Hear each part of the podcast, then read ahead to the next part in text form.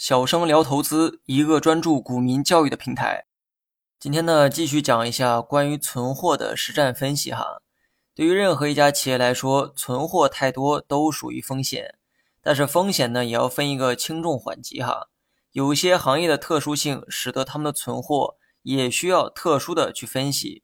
举个例子，假如你此刻正在分析两家公司的存货，这两家公司的存货都是比较多的哈。你的这个判断是用存货资产比得出来的，但这两家公司是两个完全不同的行业，虽然他们的存货数据都不太理想，但你不能简单的将二者画个等号。上文说过，存货过多虽然不是好现象，但是也要分一个轻重缓急。好比两个人身上都背了五十斤的重物，但是你不能将二者承受的风险画等号。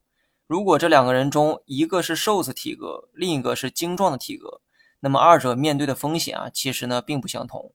公司呢也是一样，有些行业比较特殊，他们的存货不怕坏，不怕过期，比如说木材、钢材等等；而有些行业的存货啊比较娇贵哈，他们的存货必须在特殊的条件下储存，这些存货或是怕晒，或是怕碎，或是怕坏。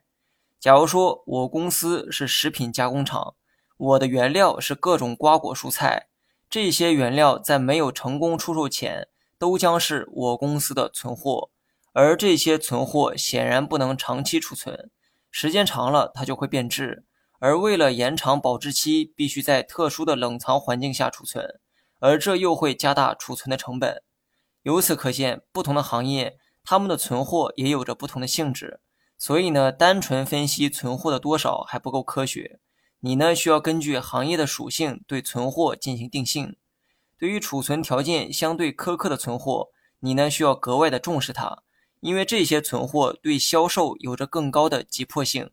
因为不快点卖掉，存货呢就会损坏、变质等等。其实呢，类似的特殊行业还有很多哈，比如说养殖行业。假如我开了一家养猪场。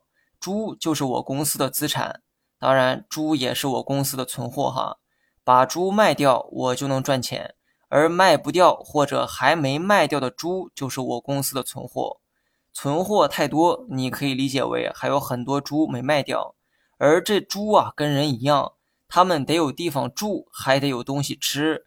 万一哪天情绪不好生病了，你呢还得花钱给猪治病。而这些没卖出去的猪会不断的消耗公司的资金，死猪它是不值钱的，而活猪你需要天天喂它吃饭才能活。所以呢，对于养猪场来说，存货过多的压力会比其他行业更大，因为这些存货也就是猪哈，他们会不断消耗公司的资金。假如说一头猪能卖一千块，而养一头猪的成本啊是二百块，请问卖一头猪你能赚多少钱？如果你回答八百块，那就草率了哈。如果说能及时的卖掉，的确能赚八百，但如果没能及时卖掉，成本就会增加。本该去年卖掉的猪，等到今年才卖出去，因为你多养了它一年的时间，养这头猪的成本可能就变成了四百块。这个时候你的利润就会变少，投资者也不愿意看到这种情况，他们会用金钱在股市中投票。公司的股价就会承受下跌的压力。讲了这么多，有些人呢可能会好奇哈，有没有哪些行业的存货是越存越值钱的？你别说，还真有哈。A 股市场有一家卖白酒的企业，品牌高端化，有一定的奢侈品属性。这家企业就不怕存货多，因为它的存货就是酒，酒它是不怕坏的，而且年份越久，价格反倒越贵。你能猜到这是哪家企业吗？Mm-hmm.